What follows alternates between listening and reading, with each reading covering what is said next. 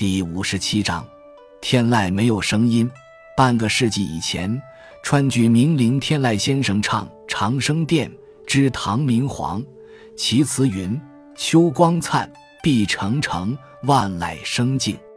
望银河，映北斗，点缀双星。”先生唱腔潇洒清澈，使你感受到秋风透脊梁，仿佛听见银河流水声。先生是读书人，取《庄子·齐物论》中“天籁”一词作艺名，以表白艺术上追求自然。庄周发明此词以来，后人多用“天籁”指称大自然的声音，迄今如此。然而这是误读的结果。籁是古之三管排箫一级，《庄子·齐物论》的笔竹。比排主管而制成的一种乐器，所谓人籁，泛指人为的声音，例如雨声、歌声、乐声、气声、车声、枪声。所谓地籁呢？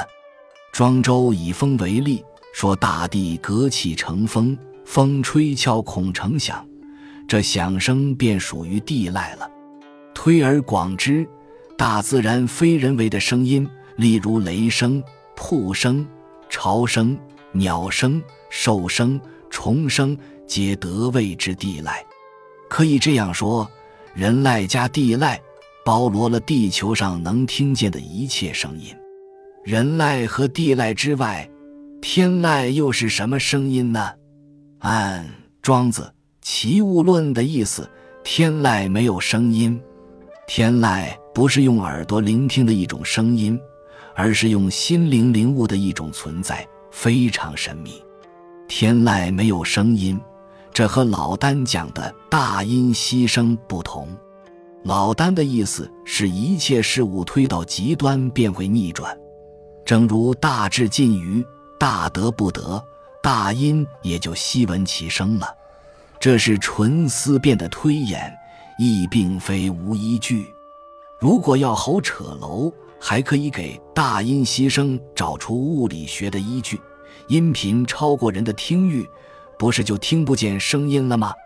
美化古人以为今用，这也算一法吧。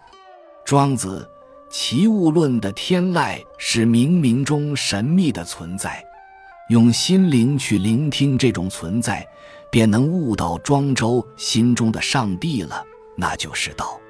在这点上比较老庄，老晋为物，庄晋为心。天籁虽然没有声音，却隐藏在能听见的一切声音之中。无声依托有声，亦如意蕴依托事物。任何人籁地籁，其发声也好像自由，貌似自主，实则皆有某种不得已的隐情，促使其发声焉。此隐情非天籁而何也？钟声听见天国，潮声听见永恒，秋声听见杀戮，二泉映月，听见莫可奈何，皆天籁也。你信仰他，他便是造物主，是天；你领悟他，他便是大自然，是道；你阐释他，他便是知识，是学；你感受他。它便是艺术，是诗，但它毕竟不是一种声音。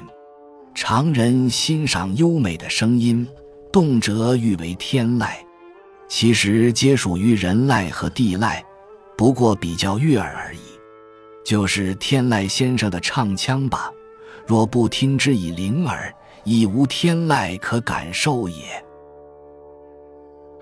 本集就到这儿了，感谢您的收听。喜欢请订阅关注主播，主页有更多精彩内容。